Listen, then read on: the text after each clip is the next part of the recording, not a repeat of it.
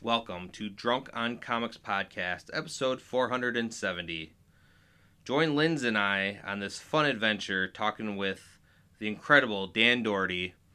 Everything from Beardo to Touching Evil, COVID, lockdowns, conventions, everything you can think of, we probably talked about it. So grab a drink and enjoy this special edition of Drunk on Comics Podcast, episode 470 another interview with Dan Dougherty.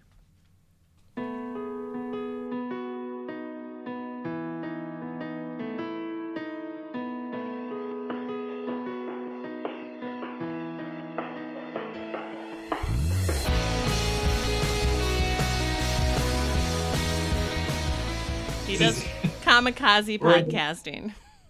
We're in the home stretch of the interview already. Yeah. It's already over. Yeah, yeah. You only got ten more minutes. Did we sum it all up? I think we pretty much got it. Man, I didn't record any of that. We were, recording, talk- we were talking to Dan for five hours. recording with Drunk on Comics is like having sex with Tony. Quick and painless. I love this. I've heard. I don't know this from experience. Just to be very clear. Dan, I Well, I'll don't, tell you from experience. I don't know if we've we've did Skyping before. but We never really did video conferencing. Like now we're in the new age of video conferencing, so I've never really seen your uh, your work area until now. yeah, it's pretty sweet, isn't it? Yeah. Yeah, it's actually you would never have seen this anyway because we only just moved here in May. So this is now my this is my studio, like this room here. Yeah, I've got some guitars on the walls. I've got my like this is my computer station. My drawing table's right there. My light board is over there. It's like it's just I can stay in this room all day, and frequently do. So with with many people who work from home, which obviously you being writer and artist, you've pretty much done that for quite some time now. Do you have to do anything different, like to get yourself out of that mindset of like? Because I know I've I have my well, it's our podcasting recording room, but this is also my office room where where I work from home now as well. Do you try to like leave everything in that room that you're at, or do you start doodling on the couch and then being like, nope, got to leave it there? How do you s- differentiate? How do you switch? segregate duties between dad and husband time and work time? Is what he's asking. Yes, she said it so much nicer than me. Uh, well, I'd like to say I leave it all in here, but I, that's not true because there's times where my kids want to hang out and like do something, you know, whether it's like watch TV with me or um, play like a, a game that I don't have to pay too much attention to sometimes. And so um, I will go into like the living room or even like the backyard sometimes with my iPad and just get some stuff done there. Um, I'll even sit out in the garage while they go out and play like in the front. Um, excuse me, sorry. Uh, um, because like I personally, I love being in this room, but also every now and then I need a change of scenery, you know. So if they say like, "Hey, I want to go scootering," I'm like, "Okay, cool. I'll go sit outside in the in the garage and, you know, be like an old man sitting there sipping lemonade and uh, looking at the, the lawn." yeah, I'm very uh, domesticated at this point. Now, lawn, that's something new to you, right? Because you didn't have a lawn before. And even though, you know, really like pulling the curtain behind who you really are, I don't know how much our listeners would really care of where you lived, but I mean, knowing you, like, you now have a new house, and that's a big new adventure yeah, for let's give them all of your your address, Dan. Just I should probably introduce myself too, by the way, right? I don't think I introduced my name. Uh, this is Dan Dougherty. Hi, everyone. you. Well, see, Um, what, what we normally do is we'll record the intro after we do it to give a little snippet of what we do. So we can okay. yeah, so we'll, we'll definitely have your intro. But okay, this is Dan Dougherty, and uh, I don't know. Drunk on Comics. I didn't know if we were officially starting. Oh, Um, I know. yes. So, uh, I told you. I'll- We can Um, cut all that shit out if you want. I mean, this is care. this is all about you, Dan. I love how I, this feels like my life right now. feels like I'm, I'm telling the, the back end and the front and the front and the back. Um, yeah, we uh, we moved this year, so like it was you know just to give a little context. Yeah, I work from home, and I um, my normal year would have been uh, like about a dozen convention shows, um, probably a couple book projects, and um, you know maybe whatever other little idea or whatever thing I wanted to do for that year, whether it was music or like a side project or something. Um, and that would be a normal year. And in that year, I would be, you know, just uh, working from home most of the time, but sometimes traveling. Uh, with COVID, when that hit, uh, I was like everybody else, locked up in my place. And unfortunately, when we when we um, got the news that you know everything was shutting down, we were living in like a tiny condo. We were trying to transition out of that. We were going to put it on the market and, and buy a house. And then when COVID hit, we had to really like halt that because we didn't, you know, everything was so uncertain. So all of that is to say, um, I'm very grateful now to have an actual space where I'm not tripping all over my children and they're not tripping all over me because oh my god, it was the worst. Uh, we were just crammed into an 800 square foot place, the, the four of us and a dog, and um, and really got you know really tested the limits of our relationships. like I'm really tired of seeing this person. Oh, what another six more months of this? Uh, so now it's like my kids are upstairs watching TV, um, and I'm in a separate floor within my own room with doors that close and lock, and it feels really good.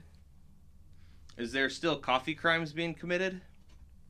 There are uh, almost on a daily basis, and no matter how much I report my wife to the authorities, they just seem to turn a blind eye. I think she paid them off, to be honest with you. I think that she's given them some sort of bribe. Uh, the whole town's corrupt, and I will get justice. I don't know how, but I will. I'm kind of sad that that series uh, didn't continue on YouTube. Um, you had the one video of it up, and I am one of one of your many YouTube followers. I saw you just posted uh, something from your band uh, the other day. Listen to that. Oh, awesome. Which uh, yeah, yeah, that was fun, right? Yeah, The like, saxophone player. I, I and I want to get all into the bands. There's so much about you, Dan. Like you are the, I don't know, the muse of like everything artsy. Like you're a writer, you're a He's the muse. creator, or not? Well, what would then the muse in? I don't know. You're the. You're making him like look at him. He's I all have, I have. I have no words. Well, look at Dan. I mean, wouldn't you get flushed too? Was it you that set out of all the pictures for? oh my gosh. Um. So point made a couple weeks ago as we were doing our Motor City Comic Con pre-show, going through all of the guests, and Dan Dougherty's picture is just a shining jewel among all of the rest of them. and there were like, you know, some some titans of industry at the con this year. Scott Snyder was there, and here's Dan Dougherty with his picture blowing him away. Yes, if only that translated into comic book success. well, thanks. Yeah. But still, though, Dan, you, you have a lot of stuff that that you are into, and that's honestly surprising with how many cons you've gone to, all the work you're doing. Um, obviously, we'll talk later on about the Kickstarter going on. Like, you have a lot of things that you do that, for all the artists and, and friends that we know within the industry, you just seem to be like the most busy. Yet you also seem to have time for your family. Like, I don't understand how. Like, where do you pull these extra hours out of the day for all this stuff? Uh, um, this is so flattering. This is very nice. um, I don't know. I I do like what I do. That helps. You know, I, I definitely move faster when I'm enjoying what I'm doing. Which right now I've been lucky because all the projects that I'm currently working on are, are mine. So that hasn't happened too often. I usually have like a like I'll I'll do some work that you know pays the bills, and then I'll do something that's for me. Um, and then you know, uh, rinse and repeat. But right now, no, it's it's been really good because I've been doing Touching Evil and Beardo, and then playing, you know, and recording with my band. Um, and the timing of it all was just right, so that I was able to do all that stuff because uh, a lot of the stuff I'd worked really hard on over the, the pandemic started paying off early this year. You know, so it was like I was in a nice sweet spot to be able to free up some time. And then I'm just home. I'm a homebody anyway. Like I, I like going out, but I don't go out unless I have uh, unless I'm getting paid. that's, that's basically it. Like I don't go out unless somebody's gonna give me some money. I guess. so you heard it here but, first, uh, everyone. If you want to hang out with Dan Dougherty, give me money. I'm just thinking about it though, because honestly, like, well, it's, it's funny because it's a, it's kind of a lyric from a song that I like. Uh, someone, it's a, uh, it's a Saint Vincent song. She says, uh, "Don't get dressed. On, I, I don't get dressed unless I'm getting paid, or something like that." Um, but I, I took that one to heart because I'm like, yeah, like every time I go out now, it's like, oh, you're gonna go play a gig, or you're gonna go to the conventions that have been coming back up, and um, you know, in the meantime, like my wife and I hardly ever get out at all, which is kind of you know we got to fix that. But it's, it's, just, it's just it's cheaper to it's cheaper to make money, I guess. and, that honestly makes sense. well, when when you have a job, well, yeah, when you have a job or jobs or whatever where your your work time is also fun time, that is helpful. You know, yes. you hit it right on the the head when you said you love what you do. I would not yeah. go out and party and also do accounting at the same time, right? sounds terrible. So yeah, it's yeah. you know. Well, that's uh, let's go back to the beginning of the pandemic because that's kind of what when I'm talking to people now because we're getting back in the groove of things of conventions are starting and doing interviews again, and we haven't really chatted in a while. Like some Facebook messages, hey, how's it going? Likes here and there, but like, you know, how busy were you, or like, did things just obviously cons just stop, but like, did you just think what's go? Let's go back to the beginning. You were at C2E2, and then pretty much things shut down like a week or two later. What was going through your mind then, and like the beginning of how the pandemic went, uh, all the way to the Coffee Bros or whatever you call your guys' selves to that war and everything between? Yeah, uh, that's a good, definitely um, a very memorable time for better or for worse. Uh, I yeah, I certainly remember when I was at C2E2 and there was this rumbling that this might be the last show for a bit. You know, um, Emerald City was coming up right around the corner. I was supposed to go to that, and simultaneously they were already saying like there were reported cases of COVID in Seattle. And uh, I remember actually uh, Ryan Browne was at C2E2 and he was like, I don't think we're going to be doing Seattle. I think it's, he, he, he called it early. Like he knew, like he had a finger on the pulse of that. And I was like, man, I didn't want him to be right, but he usually is. So, um, yeah, I was definitely sweating it at first because, you know, as a freelancer, my two concerns were um, the convention scene, which is not like it's, it's a, it's not like it's make or break for me, but it certainly is, you know, like an added source of income to my year. And sometimes, depending on the year, can be, you know, a, a good percentage of it. Um, but then also, they were all there were all this rumblings of like, you know, the the phrase "pencils down" was going around a lot, where like publishers were like, "Hold on, you know, like if you were working on something, hold on, because we're not sure we're going to be printing it right now, or we might delay it a little bit." Yeah, that was a and big was, thing for us. Like not knowing and there were some books that were delayed like some publishers didn't put out everything because they didn't know are we going to have to have some time to stretch out like some of these and stores were closed you know some comic book stores so how they go about just digital and everything and that's a whole nother thing but back to you. Right you know yeah the stores were closed everything was closed i mean and it was getting scary um, i was working on a couple things and i was teaching too at the time i was teaching and that um, had to transition to Zoom, which was not great, to be honest with you. Um, you know, we did the best with what we could, but a lot of those early months were literally, I felt more like my, my student's therapist than their teacher, you know, like, and I don't mean to say that they were, you know, bothering me or anything. I was just, I felt like we were doing more damage control than actual education. You know, like Right. that was that was the feeling that we all shared um, at that school.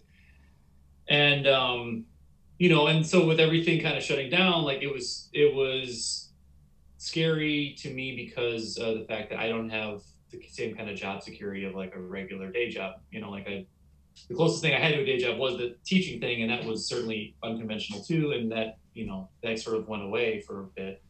So luckily for me, um, I have awesome fans and friends um, who were really supportive, and they were you know like when they started saying up, "Yep, this show's not going to happen," and this show's not going to happen.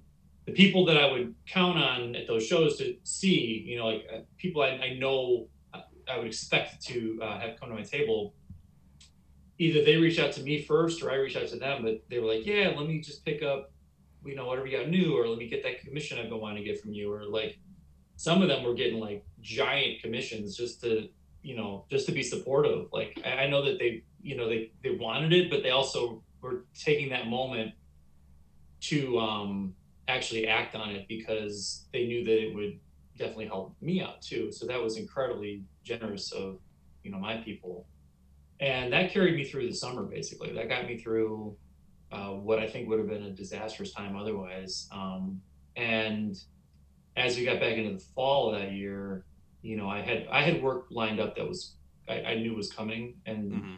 they didn't cancel it thankfully so um so i made it through and um and we definitely lived lean for a bit because of how just I mean, just how crazy everything was. And we were trying to buy a house. Like I said, like I was, our plans in, in January 2020 were uh, celebrate our 10 year anniversary, doing something special. We did not. um, we stayed at home and had a, a takeout meal um, and a lot of wine. That was, that was that. Uh, and then uh, buy a house, which we also did not, you know, because it was just so nuts. But what it did do for us in a way was because we we really kind of tightened our belts, we saved up a better um, down payment on a house, and we ended up getting the house we wanted. Like we in a very tough market, like we we started shopping at the beginning of this year, and I don't know if anyone listening has tried to buy a house this year. It's insane.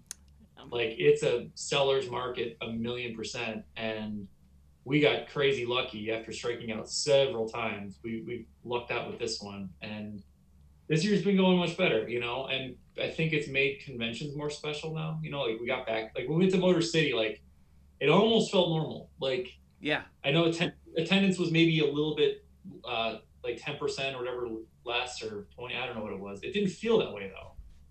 Um, and except for you know the mask wearing, it felt like normal. You Yeah, know, it felt like it was nice just for me going around getting interviews and just talking to people. And I was telling Lynn's because she didn't uh, attend this year with us. I had my buddy Anthony, who's part of the show, couldn't make it tonight. And it wasn't until the end of the day that I was like, I was wearing my mask the whole time. Like, I it I honestly don't think that it affects as many people as they think it does. Like, you just forget you're wearing it, and you're there at the con. If that's what you have to do, just wear the mask and nothing good or bad to say about it. It's just that's what they're doing now, and it felt normal. I didn't get con crud either. You That's- know, not only did I not get COVID, I didn't get any other you know nonsense that's floating around the air. Yep. That's, Uh, that's a net positive. That's the worst, and get, you come home with con crud. Ugh. Well, that's that's the thing where uh, it feels like you're either making up for lost time, or you just pretty much have all those conventions that you had already planned and paid a table for, and you're just making sure you're doing them because you've been on a circuit the last couple weeks, like going to a bunch of cons, and you have some more lined up, and and obviously we still are in the pandemic, but obviously seeing how safe they are, like makes me very happy because I worry about you know everyone going to some of these things still a little bit. Um, but again, the the safetyness that they're putting in place, like I think it's perfectly fine for anyone to be going to a convention. Uh, to be honest, because again, also not having the the con crud as you said, that is something that trying to explain to friends, they just don't get it. I'm like, just go to a convention and go there not just for a day. 'cause if you go for just a day, you might not catch it. But if you're there for like the three days, you're gonna come back feeling something. It blocks the smells too. yes, wearing a mask blocks Oh the smells. Oh my god, the smells. I don't, I don't miss the smells. the unwashed masses. Jeez. It um yeah, you you were you're right. I did you know five shows so far, and I had three left for the year. And that first one was you know nerve wracking because it was the first time back, right? And um, that one was Kansas City, if I'm remembering right. So yeah, because it did Kansas City, Atlanta with Dragon Con, um, Cincinnati, um, New York, and then Motor City just now. And Kansas City was awesome because it's not it's, it's a good size show, but it's not overwhelming size. Like it's not where you can't manage and, and space out. And they were very firm on their policies. They were like, you, you have to be uh, masked the whole time and you have to have proof of vaccination. And so, you know, like what you just said, I forgot most of the time that I was wearing the thing, um, except when I chewed gum for the first time in forever because I used to I only chew gum at shows like it's like you know it keeps your mouth from getting dry and like Mhm. especially with the mask on so I had this thing I was chewing gum at Kansas City and I had the mask on and because the mask was just a little snug like I bit my lip really bad Oh, when I was no. chewing those and then proceeded the whole weekend because it's well it's swelled up to just keep accidentally biting it every time I went to talk. I was like, oh god. So everyone was at the table. They were like, I'd be talking and be talking. And I'd be like, ooh, ooh. Like, are you all right? I'm like, yeah, don't worry about it. It's fine. so that was my only hiccup. But I mean, that show made me feel much better. And then everyone after that was was a lot more easy to do because they've all been pretty uh, solid with their their rules and their enforcing of it. Well, and I just thought of a, another good thing with wearing masks. Like, it helps out people like Travis having more people being able to approach him because he's hidden behind it and everything. So, Well, like that, he's got a thing on his face that says Tra- Travis McIntyre. If you wanted to be incognito, that's not the way to go about it. It literally says on the mask his, yeah. his full name. I think his driver's license information's on there too. Um, Social Security's on the other side.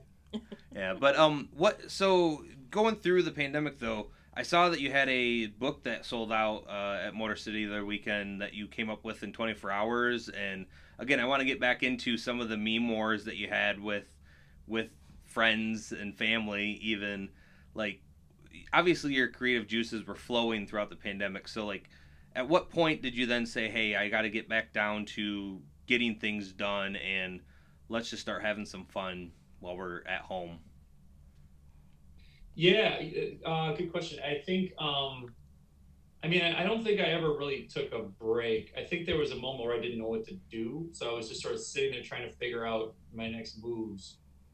And actually, in that moment, um, something I, I forgot to mention, but uh, it- that's when I was like, you know, everyone was saying that whole like, this is our chance to do that thing you've been meaning to do, but you've been putting off and putting off. And, you know, you, you just keep saying, one day I'll get to it.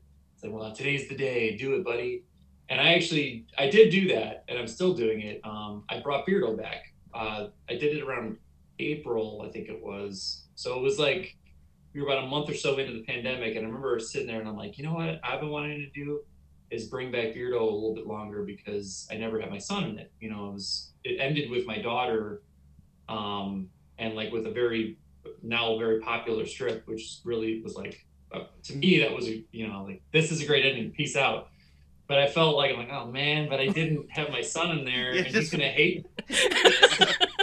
he gets older and just like, what the heck? Yeah, teenage boy could be like, you never put me in your comic, you don't love me, I hate you, dad, and I'm like, yeah, it was done on purpose. no, I, I just felt like I, I just sort of missed one piece of the puzzle, you know, and um, and you know he was born like right after the the finale, like.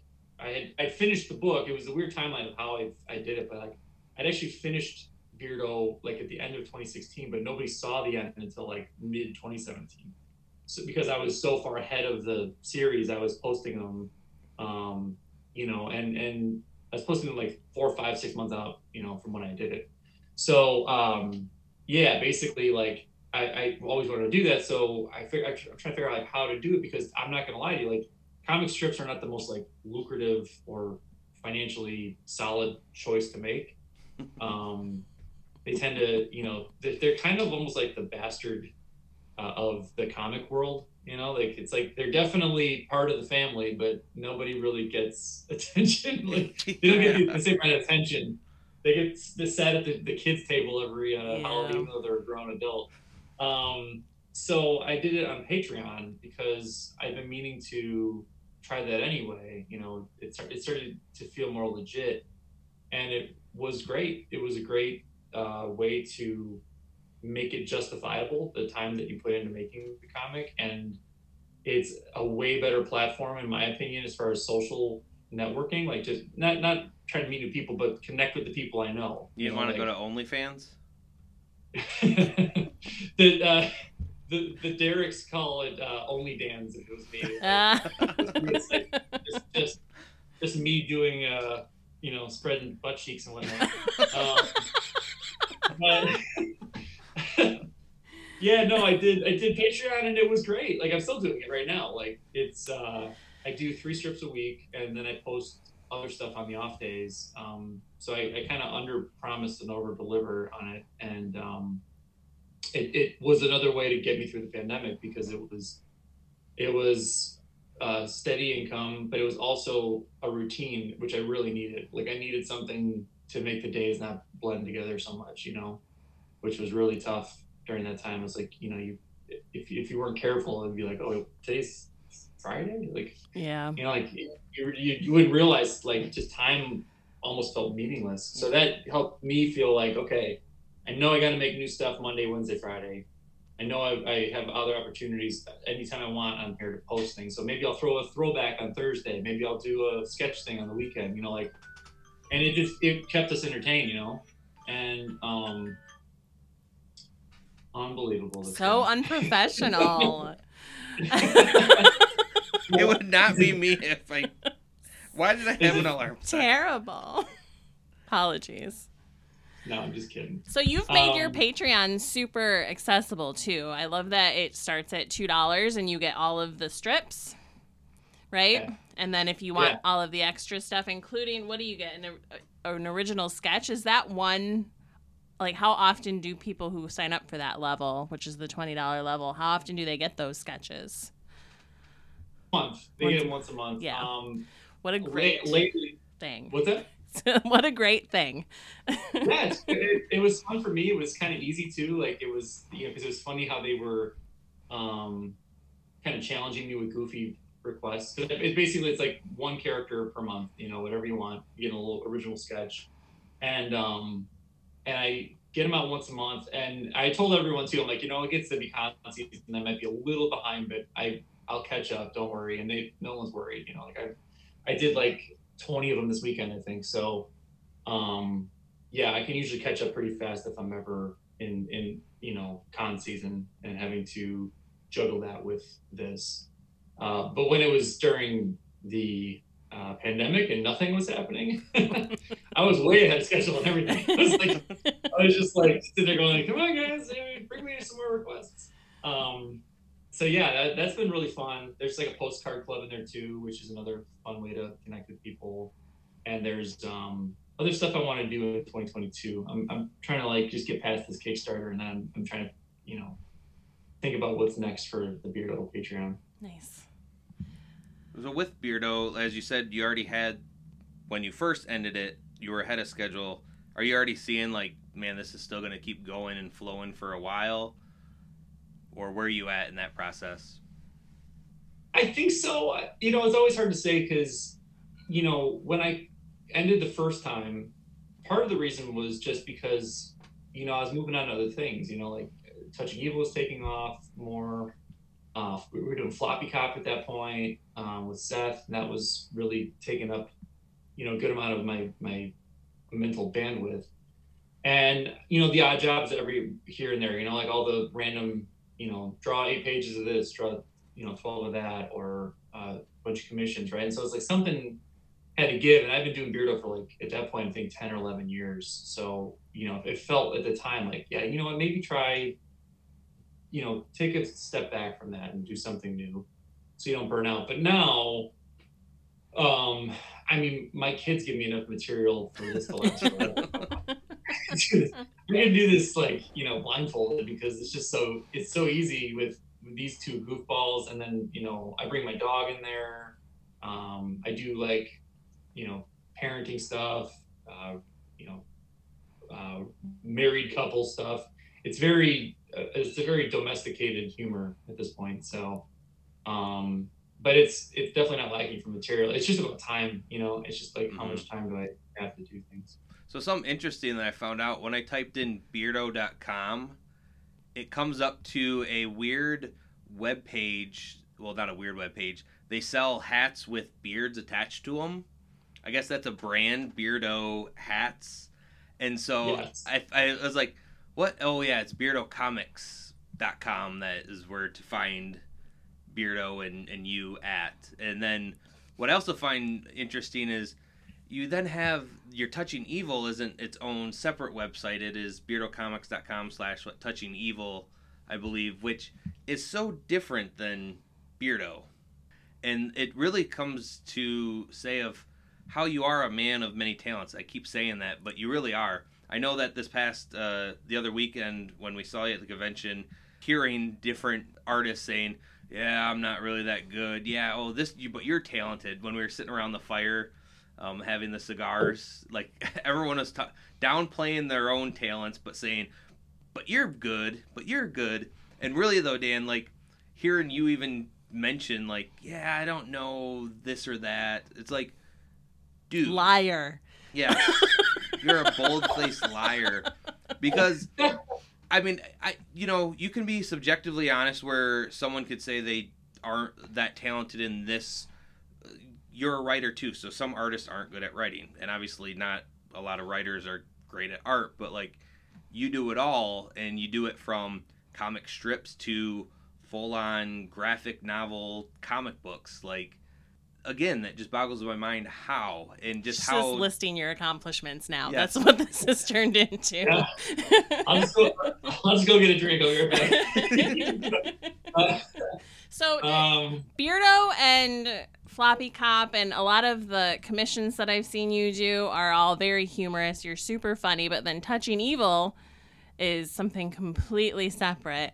Does that come from a different part of inside your head? Are you getting something out that you needed to get out with this book? Yes, definitely. Uh, you know, I my relationship with this book has evolved because uh, it's it's taken you know years to get to this point where it's done. You know, because I'm it's 21 issues total, but I started it back in I think 2014, so I only get like a couple issues out a year. Um, in between, at first it was very much in between other things. You know, like I'd be like, because it, it wasn't paying anything, right? It was it was literally like I I was losing money every time I did one because I would have to hire a colorist. It was the only uh, job I didn't do on there. Um, well, not entirely true. I had somebody doing the covers for uh, the first version of it. Um, but you know, it when I first put that book out, nobody really thought of me as a writer at that point, even though I'd been writing professionally for a long time. Actually, like I, I was doing Beardo it, syndicated in newspapers for a long time, and I guess people just didn't think of that as writing. Like I'm not even kidding. They're like, "Oh, you're writing a comic? What's it called? Touching Evil?" I'm like, I've been writing comics. Like I've been writing uh, five days a week. Right. yeah. Six days a week. So it was a little scary for me at first because I realized like my perception of who I was versus what other people's perception was was different. And I, I love telling one part of the story, uh, which was that um, Chris Brown from Comics and More, who um, who is a friend of mine, very good friend of mine, uh, and has always been a really good supporter of the book. He, um, I asked him, I had the back cover of the thing to sell. You know, like I, I wanted to um, get ad space to help cover the cost of printing the book.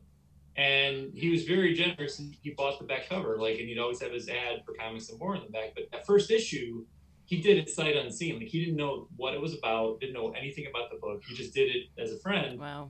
And and I went to C2E2 that year with issue one of this brand new endeavor and sold really well with it and because I realized like, what if people don't like this writing? You know, like what if they think it's bad? Um, and Chris said the nicest thing to me when he actually got to read it. He goes, "Thank God that was good because I did not want to have to tell you."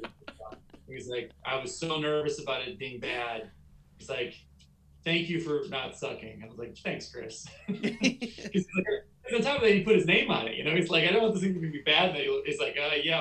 Uh, you know, that ad on the back. So, um, yeah. So from there on in, like I, I felt a lot more emboldened to, to do it. I've always really liked horror and like um, sci-fi kind of stuff. I, I, just like when I first started in the in comics, um, I was just really grabbing any job that came my way. And some of them turned out to be great and some weren't. But like I felt like I was learning um, a lot of ropes along the way, like like really getting my, my handle on a lot of things. But I think if I had to do it over again, I think I would have led with more stuff like Touch Evil because that to me is more in my writing style.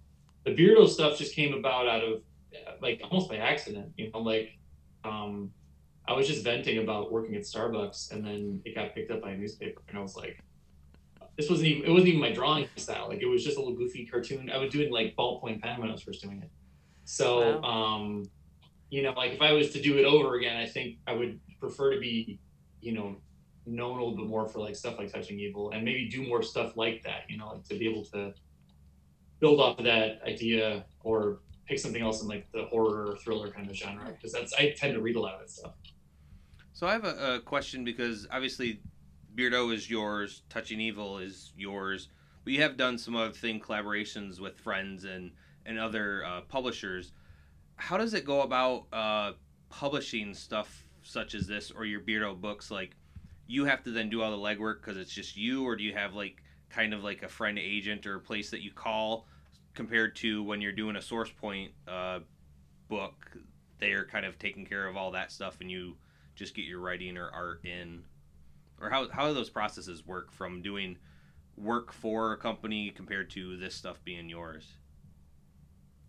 Yeah, they are very different. I mean, when you're doing your own thing, it's like it's all risk, all reward. You know, it's um, you you have unless you you can get to that point where uh, you're able to bring creator-owned property to a publisher and that has no proven track record yet and, and pitch it off of the merit of just your name and your reputation, which I don't think I'm really at that point yet, but I, would sure like to be, you know, like I'd love to be like what Ed Brubaker and Sean Phillips do, right? Where they can just go to Image and be like, all right, we're making this book now. And they're like, okay, let's, let's print up some money, you know, like, um, uh, but, but yeah, like when it was my stuff, especially, yeah, it would be you are wearing all the hats, you know, or you hire some, you have to hire people to wear the hats that you can't do or don't have time to do, right? Like I t- technically could color a book, but I don't think my coloring is as strong as the people that I hired at all. I mean, I think they're much, uh, Wesley Wong was the first one,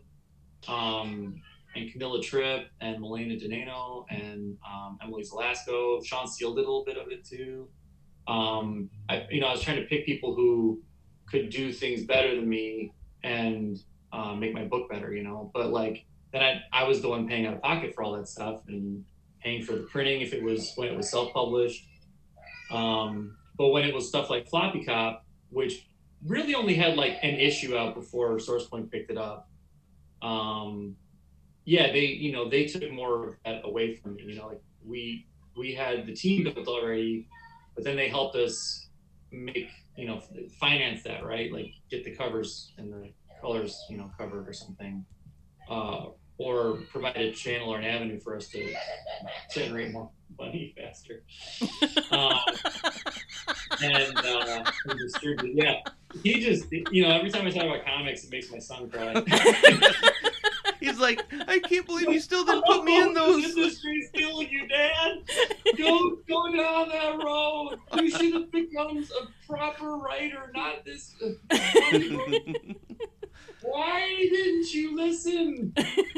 Well, now I'm starting to realize why you became uh, a teacher for art because then you could just easily pick the next up and coming, uh, you know, yeah, choice of I, I did actually a couple times. I had uh, Milena was a student of mine, and now she's you know I mean she's always been a, a an artist that I think you know is um, doing really great things and always pushing herself to do more great things. But yeah, she she's she and I first met at the school, and I was her teacher. Um, and then when it came around the time for like floppy cop, and I was like, man, I don't want. I, I- I was doing a couple test pages in color, and I'm like, I don't want to do this. I just want to write it.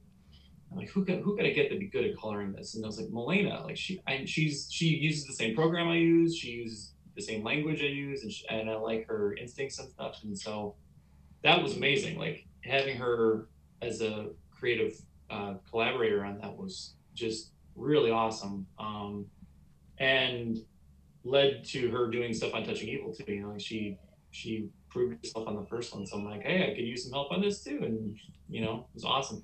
I wish I had that class sometimes because it was it was really cool to see what you know like a new wave of art students are doing. You know, like it kept me feeling like um, inspired and challenged by them. You know, but uh, I might I'm, I'm not teaching right now, but I might do it next fall. We'll see. Nice. Comic books are going that well for you that you don't need your day gig. I'm just rolling in it, man. It's that, it's that Patreon cash. It's that, it's that sweet Patreon cash. No, it's like it's it, it it got it was a good problem to have where I had to turn down a job. You know.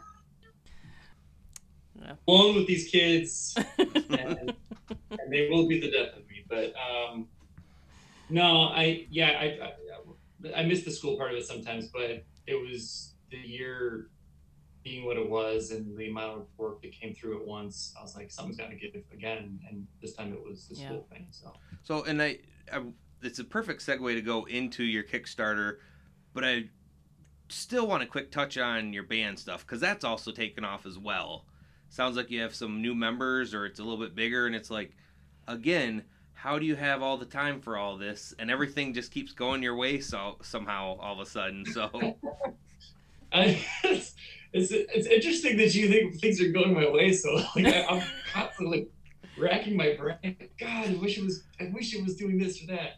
Um, no, but I, you're right though. You are right. Things are going really well. Um, uh, with the band stuff, yeah, like during that was another thing during the pandemic. So once um, one thing that happened, which was really cool, was um, my drummer who you met that you know when we did the, the gig. Um, Mhm. His name is Brett Brett Figueroa.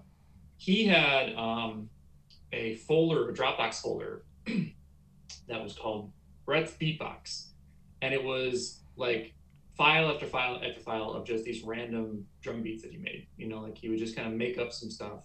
No music, no, no, you know, no, um, uh, no notated music, no, nothing like. It was all just percussion, and um, and I just started going through it because you know what else are you gonna do during the pandemic, right? I'm just going through it. I'm like, oh, this is fun. Oh, that's fun.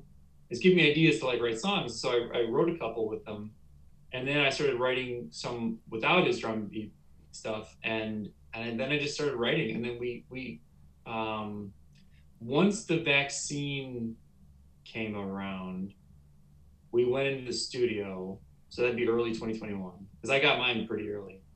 Um, we went in the studio and started making the second album, um, second solo album of mine, um, which is called Fun Times Ahead. And uh, and it was just like all of this pent up energy from the, the previous year finally got let out, and it was just so fun. And and we were just and, and in a moment, you know, the the guy who runs the place is you know my friend Bill uh, Aldrich who runs Third City Sound you know, I was I, I started just going going like, hey Bill, what if I had horns on this? You know, like that, that would be a question I never used to ask because I'd be too like you know bashful about it. Um, but you know, then I'm like, you know what, this song I can hear some horns in there. It's like, hey, we got the Third City Brass. They're they can come in, Nice. and so that's yeah, and, and they did, and then I was like, oh my god, these guys are great, and they made these a couple of the songs, and they're like whole new animals. And so then I was like, "Do you guys ever want to have a couple gigs, like just to do this and see if it?" So we it it, it evolved, and it um, really worked out that Will, the, the, the trombone player, Will Cooper, um, also plays keyboards. So I'm like, I've been in need of a live keyboard player for forever. I'm like, you want to just join my band? He's like, yeah, let's do this. so I think we're just all very happy to be back making stuff after a long time of, you know, that stuff being canceled, you know, like or, or Yeah. pushed back or delayed. So yeah, there's like a whole new energy kind of with with um the performances too. Like, you know, it's like I I think we're we're feeding off each other and we're like almost acting like tonight's the last night, you know, like every every night we've been playing, it's like, what if this is it? What if we don't get to play again for six months? You know, it's like you you just start making it count that much more. And every show has been killer in my opinion uh, because of that. Like just been really good. Um and we have a few more coming up right now. And, and what's great is when you play a gig and the and the venue's like, hey, we need to have you back. You know, what Nice. That's yeah, that's nice to hear. that's when you feel like okay we're on something so yeah it's been really awesome and, and it's it's always been my release from being home so much is going out and playing that makes me feel really like it, it like re, it's like a reset on my brain so it feels good Do you have a dream venue in Chicago specifically that you would love to play? yeah um well i have a few i mean if you're going crazy right i mean let's say you know if you're talking like your super group or something then you obviously want to play like Wrigley Field or something like that um, even though I'm not like a, I'm not a baseball guy, but I've seen shows there and it's really fun. Uh, the Metro would be really fun to play. I I got to play there uh, a lifetime ago. We my band when I was in my 20s, um, we won a um, a battle of the bands thing. Like it was like a three or four round thing. You always had to take like first or second each round, and so we did. We we won. And so we got to go to play the Metro for like a half hour with 13 other bands, uh, or 20, no, 20 other bands. Um, and being on that stage for like a half an hour was one of the best feelings ever because it was like thousands of people, Right. Yeah. um, most of which who didn't know you, you know, so you're playing to a whole new crowd, and it was so cool. Um, so I'd love to play there again. And in a weird, here's a smaller one that I'd love to play because um, it's coming back. The Double Door. So the Double Door closed years ago, or Yep. I think during the pandemic, or I feel like it was even before that. Yeah, it's all blurry now because of you know, but like I, it was a while ago that they closed. I used to play the double door all the time. Like I missed the when they when they uh, closed down. Like I was like that was a blow, you know. So they're opening up a new one I think soon, and I want to play there just to get that feel back, you know. Like hopefully it has some elements of what the double door used to be. Cool. Well, let's get on to why we really have you here. I mean, honestly though, all of that is pretty much what I, why I wanted to just talk to you anyways. I know that we do have some more uh, pertinent uh, things to get to, which is, I mean, your Kickstarter is already paid for anyways, so like, you know, you already meet your met your goal. So do we really even need to talk about it? Yeah, he's got stretch goals. Who needs those stretch goals? I think people would like. But uh, the original goal on this was ten thousand dollars, and right now, as of this recording with you, it's at eighteen thousand one hundred fifty-eight, and two hundred twenty-nine backers. That's pretty good uh, chunk of people that uh, want to get get a hold of this here, and you still have right now eleven days to go. So, what I don't know when that would be ending. Then what the fifth, November fifth. Remember, remember, of November. God, I love that. Yeah. the timing of it worked out perfect. It was almost a perfect 31 day campaign from like, um, I think I, yeah, like I launched on October 5th. So yeah. Um, yeah, we were at 18K, like a little over 18K, which means that we've unlocked four stretch goals. Everyone now gets uh, digital wallpaper. Their book comes signed now. Uh, the book also comes with a foil embossed cover. So if you get the the volume three, um, and then a bookmark, um, a touching evil bookmark. Uh, we just unlocked that. The next one is a vinyl sticker at 20k. But then after that's when, it, to me, the ones that I really wanted to unlock, you know, because I selfishly just want to, you know, tell more stories and have more fun with the thing. Uh, they're all the ones in the 20,000 range, like the 22, 24, 27, 30. So it's like at 22, I'm going to add a bonus story into the into um, your pledge as a PDF. At 24, we're actually going to we could actually put it into the physical book. Um, and then 27 and 30 are a crossover comic of Beardo, Floppy Cop, and Touching Evil, which I really want to do. So are you really if you were to do that story, would all of the art styles um exist in one book or would you adjust them so they all fit the same art style? What are you setting yourself up for here? I think I would keep each individual art style its own thing in there, but they all interact. And I think I, I, I mean, I've already talked to Seth about drawing floppy cops part of it, but I really want to get like, you know, Seth's art in there um, with my Beardo style and then Touching Evil. And I might even throw in like, we, we were getting goofy with them. Like, what if I threw in some of the kids' books characters too? those are completely different styles too. And I'm like, I might just go nuts with it. I don't. It's I can do whatever I want with this my Kickstarter. So nobody tells me uh, no on this. I, you know, it, maybe I'll throw in a thousand no's or do you speak fish or something. But um, yeah, it. I did it with uh, the first campaign. I did a, a story called Touching Beardo, which was I thought very funny. Um, it was it was uh, Beardo and, and Ada from Touching Evil having a meetup and her using the curse on him and finding out if he's evil or not. But it had a burrito in it. It had laughing facial hairs. Um, it had uh, all kinds of just goofy, just you know, random jokes. Like she made fun of Beardo's eyes because they're you know they're weird little orphan Annie eyes. And he made fun of uh, the fact that he wrote all this terrible stuff that happened to her. so like you know, it was really, it was the the fans really dug it. Um, I got a lot of good feedback about that particular edition, and it was a physical comic. It was really an actual thing. So yeah, I, I loved it. I hope I get to do. I hope we get to that point, which I think is possible because I think I haven't tapped into all of my fans yet. Like I looked at just from a number standpoint, the previous two campaigns. I've got like 340 something backers in them each and so if I'm at like 229 right now, I'm like, there's more people out there who I know want this thing or would want this thing if they knew about it. And it's the whole breaking through the algorithm and breaking through the spam folders and breaking through all those Mhm. those roadblocks.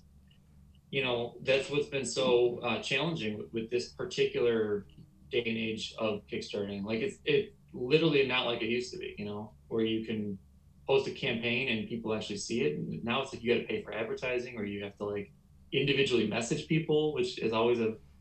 I feel like I'm like you know rattling a tin can with a Yeah. coin in it. I'm like, Do third rate podcasts. yeah, do, do these crazy podcasts. Do calls. No, Do you well, want to be here right now? Do I want this. well, I know exactly what you're saying though. It wasn't until I think you were uh, part like a couple days in, maybe five, ten days in, that I then saw a post from you. You know that oh, you have a Kickstarter going. Like I must have missed the first like 20 posts that you had of Kickstarter is starting or it's coming down. Like weird Yeah. algorithms going on social media that yeah, unless you pay for it, they're pretty much suppressing some of that. So there probably really are some people that may miss out on this because they didn't know, which unfor- it's unfortunate for them uh, because that's how Kickstarter works. But I mean, is there ways that you probably have some of these at some some of the places that you go next year, like going to some cons, like you'll have some books to possibly, if they missed out. Well, we don't want to Yeah. sell that yet, right? oh They yeah, need to go to the Kickstarter. the people who are listening point. to this podcast need to go to the Kickstarter. yeah. So go just, to kickstarter.com and search for Touching Evil, or I think you can search for your name, right, Dan? Yes. And Yeah, it'll pop up, Dan. and then you you back the project. That's how you get this volume three of Touching Evil. The final volume says Dan. We'll see. He said that about Beardo too, but. Well, let me let me clarify what I mean by final volume, um, just so people know, because I had somebody ask me this yesterday. Uh, a friend of mine um, from uh, Comics and More. Uh, his name is Michael. He's, he's like, oh, I'm just so. He was really bummed out that it was the finale of Touching Evil, and I was like, just to clarify, it's the finale of Ada Mansfield's story. Like the the main character. Oh, Like, okay. the beauty part of the the curse is that you know it's it can be passed forward or backwards, right? Like we, we can go back in time and tell the stories if I wanted to, which I, I do, um, of previous bearers of the curse that kills evil with a touch of your hand. Um, and then I can also go forward past this one if I want to, and have another person who has the curse and just you know play out a whole new story. It's a really fun premise that you know, I would even if, if I was in the right scenario, like I would even entrust with like a, another writer that like just see what happens because it's it's like one of those almost like a prompt, you know, like okay, you got this curse, put it in a time and a place, give it to a, a particular person who would have a unique use for it, and then off we go, you know, and so yeah, this is this completes this trilogy. Okay. Um, yeah, and and to yeah, we definitely want to push the Kickstarter. but, but in case, in case this because this happened with Floppy Cop. This is a bum. This was a, another bummer when Floppy Cop kickstarted for Volume Two.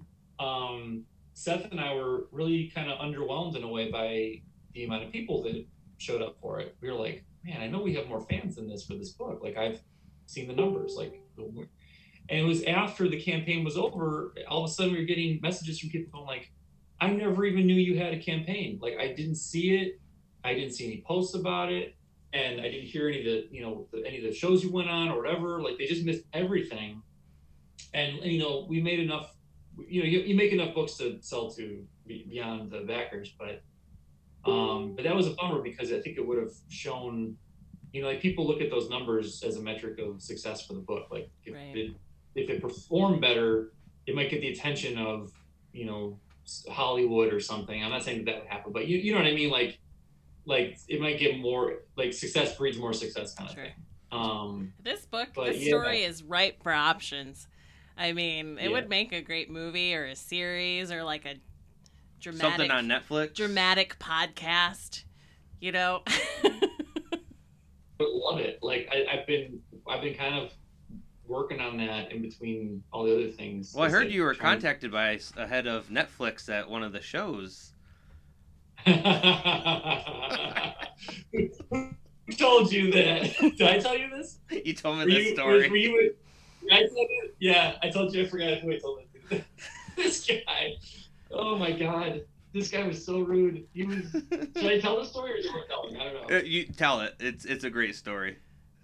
Okay, so yeah, this guy comes up really just kind of kind of looks like Woody Allen actually, like with with like bigger hair, and um, and he and he was like kind of like just looking at the table and looking at stuff, and I saw under his arm he had a copy of Salvagers, uh, Bob Salley's book, and so I was just trying to be friendly, and I was like, oh hey, if you're looking for Bob Salley um, to sign it, he's he's right across the aisle there, like right, I could see him across the aisle. And the guy goes like this, and he goes, sticks the finger up, like, no, no, no, I'll tell you when I'm ready to speak. and I'm like, okay. And so I just went, I'm not dealing with you anymore. And I started drawing what I was drawing. I was sitting there drawing in a book. And so then he goes, okay, so uh, pitch me on Touching Evil. And I'm like, ah, jeez, here we go. Like, I, I don't like you already. So, like, how many words used? The least amount? Yeah, that's right.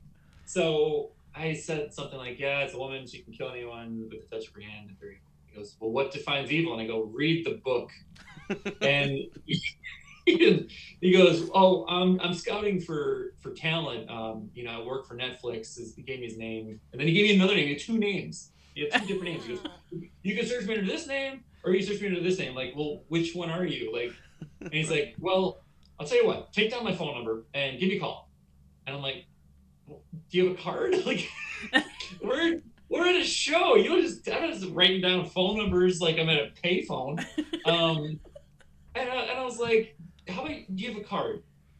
I don't have a card. I'm like, just and you- Y- Yeah, you're you're part of Netflix and you don't have a card. Like, how?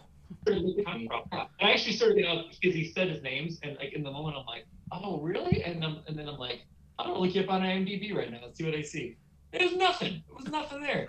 And I mean, I don't know if you, you know, if there's a world where like you can still have nothing but be a big player, but this guy was not that. And so he was like, all right, well, good day then, juicer. And then he, he scurried down the row and he went to Caitlin Smith and gave her the same spiel, except she took the number. So if we really want to find out who this guy is, we got to talk to Caitlin and get that phone number so we can get that sweet Netflix money and then we can all retire uh, on a yacht inside of a yacht on, on our own private island. So, yeah. Oh, I feel like I want to. I'm gonna have to do that sometime if there's, because we know a lot of you know our same con family. But if there's anyone that becomes new into the group, I would love to just do a prank where, just come Send up that and guy. Tony looks like he would work and be an executive for Netflix, doesn't he? Yeah. You're, you look like, uh, yeah, like, like a Woody Allen type. This guy, it was so, yeah, he was so, he was cartoonish, this guy. That's how goofy he was. Like, he was just, like, poorly drawn, poorly written. So I, I just want to say that the one thing when I was saying that they could possibly get the book later is more or less to say, have you say no, they can't. So that you know, I was setting you up there. It wasn't me. Uh, I'm trying to save my own ass Yeah. on that one. Yeah. no, it's fine. That's what I'm here No, for. I mean, but if you get the book in the campaign, you do get stuff that people won't get. Like all that stretch goal stuff is yours for free if you just back at the base level, like the even just the the hardcover, not even the add-ons or anything else. Um, the slipcase is going to be very limited. The one that holds the three volumes, like I have to order a certain amount of it, but it's going to be a one and done thing. Like when I'm done with it, I'm done with it. I think I'm going to get maybe I think it's 500. I'm getting. Um, and yeah, like once those 500 are out, I don't have any plans of making that again. So like, it's you know, if you're if you're a fan of the series, you want to have all the stuff. It just makes sense to go into the campaign. Also, you get your name in the book too, as in the thank you page. Oh. Like you get to actually. People love that I've done that in all three volumes, um, and you know, it's just an extra way to say thanks to the people who were there at the start. You know, so that's that to me. I always like that when other books do that, so I try to do that with mine too. And that's for the hundred dollars or more. You get all three books, hardcovers, and the slipcase. Yes. yeah, if you're back at that level, that gets you the entire series. Um, with the, the and they're all the hardcovers are all the limited edition thing. Like Source Point doesn't make the hardcovers. I'm, those are just mine.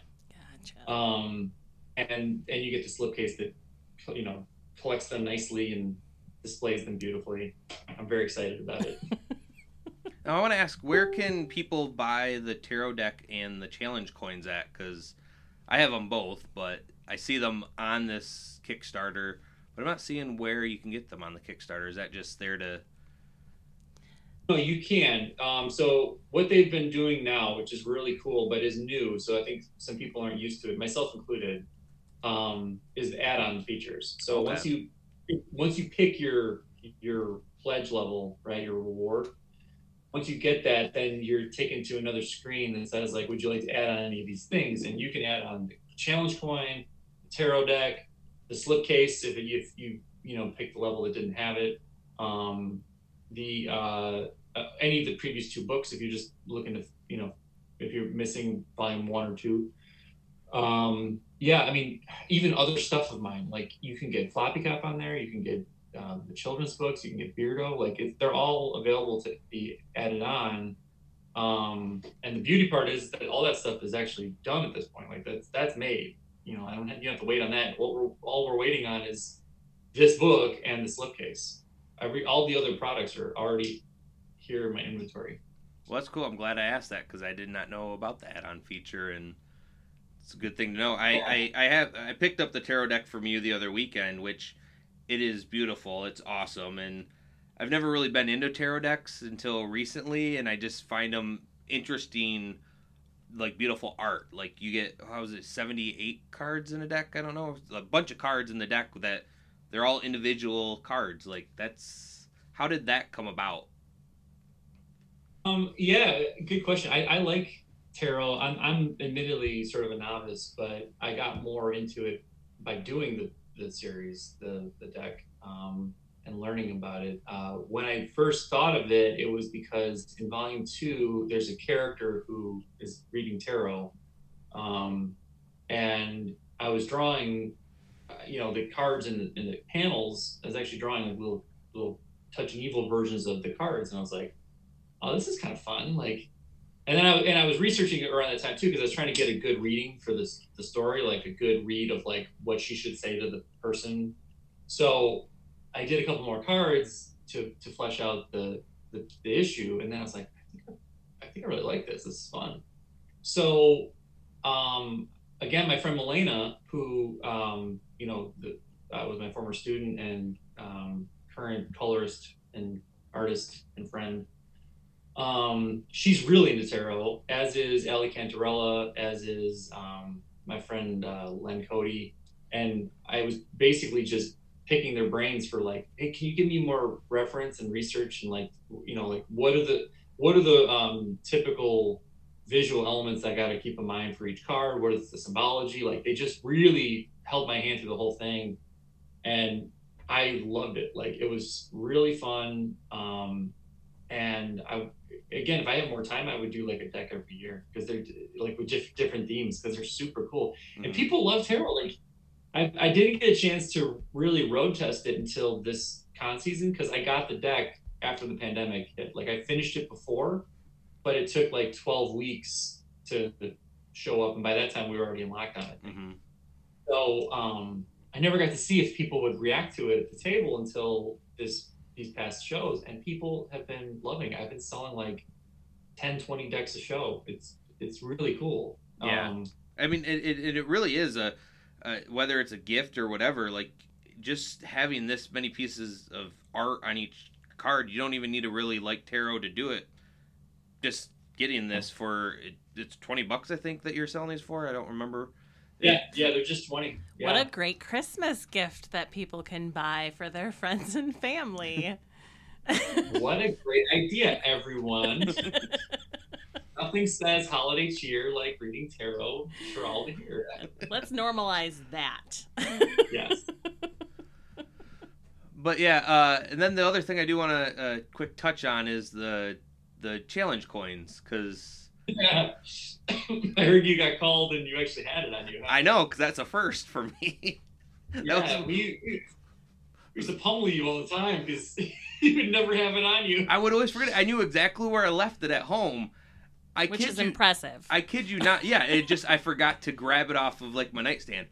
That honestly was the first thing going to my first con in over two years that I found and I grabbed and I put in my bag. Like honestly, Dan, I want you to just know that I was thinking of you the whole time. Like I need to find that damn coin because they're gonna pull it out and they're gonna get me and I'm gonna have to owe them all drinks. So yeah, I'm glad, I'm glad I had. Yeah, anyone who doesn't know, like challenge coins, they're you can just have them to have them. I mean, you don't have to participate necessarily, but most of my friends do, where you know if they know someone else has has a coin or owns a coin, you basically you take a coin and you present it, uh, you know, put it on the table, and that person has to then present theirs. And if they don't have theirs, they have to buy a round drinks. If they do have theirs, the challenger has to buy the round.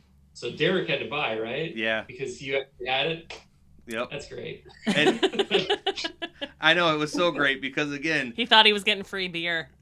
yeah, Derek, Derek went in like just being like nonchalantly, boop. Yeah. I'm like, nope, not this time. Yeah, I love it. Oh. Yeah, there's there's probably like a hundred something people out there right now who have a challenge coin, so you never know. You know, you gotta keep your head on a swivel. I mean, it honestly is fun, and if you are um, a fan of Dan, it's great to just have one because you'll meet other people that friends, fans, everything you name it that that will have one. And so if you go to conventions, they're fun. And I I don't ever try to challenge Dan because he just will pull one out of his butt somehow and, and have That's it. even though it. yeah. I got it all out of my person. every, every orifice. um, yeah, well, I mean, I have to keep one because I would be broke if I didn't have one. You know how many people would come up and be like, "All right, Dougherty's buying," and I would, I would lose my house. It would be terrible. But see, that, that, that, that's his trick though, is he makes it seem like he doesn't have one, so that someone will challenge him, and then he's like, nope, you owe me a drink now, and that's how he gets free drinks when he's at conventions. Yeah. yeah, the grift never stops. um, I was even doing something fun. Like I, I did this once, I think. Um, that comic, the improvised comic that you mentioned before, which is this here uh, blasphemy dance. Yeah. Um, I was it, it, the coin isn't just for the, the, the goof of the the drink thing. Um, it was also if you came to my table at C2E2 in 2019 or no sorry 2020, um, and you showed your coin, you got a free issue of this. You got a free copy of that. So it's not all just taking. I give I give a little bit back every now and then. And then I just take some more, you know. But yeah. no, it was fun. It was a it was a good fun way to get you know to have like a fun moment at the table, right? Like where people I know who are going to come up anyway, who are my friends, mm-hmm. you know, um, we could still have that kind of like fun exchange of the coin without it turning into like who's buying around, you know. So, nice. Um, and then for newbies, like people who didn't know me at all, they would just buy the coin right there so that they could get the issue for free, and then, um, you know, I kind of made a lot of new fans that way. It was really fun because then they'd be like, "Dude, I'm glad about that coin. Do I get another free issue when I see you next. I'm like, maybe we'll see. Don't fight me. Well, Dan, uh, once again, it was a pleasure chatting with you as we wrap up because we could talk to you for another four hours about just everything and anything. That's just how it seems to roll sometimes.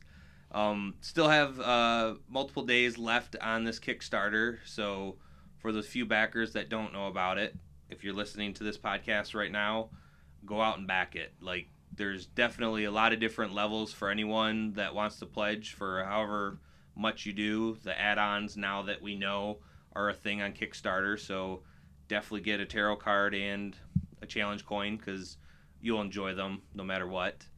And uh, where can people find you, Dan? Uh, they can find me on Instagram and Twitter at Beardo Comics. Um, you can find my website, which has a ton of information, you know, a ton of different places to go from there, uh, which is beardocomics.com. That's got my shop on there. That's got, um, you know, con appearance schedule, uh, a link to the Patreon. Um, the Patreon itself is um, patreon.com backslash Beardo Comics, or you can just search my name, Dan Dougherty. Um, and that's also true with, with Kickstarter. If you search my name or if you search Touching Evil, you'll find the campaign. So pretty easy to find. Um, and if you do ever, ever want to contact me, my website has a, a, contact page too, which I, I usually get back to pretty quickly on.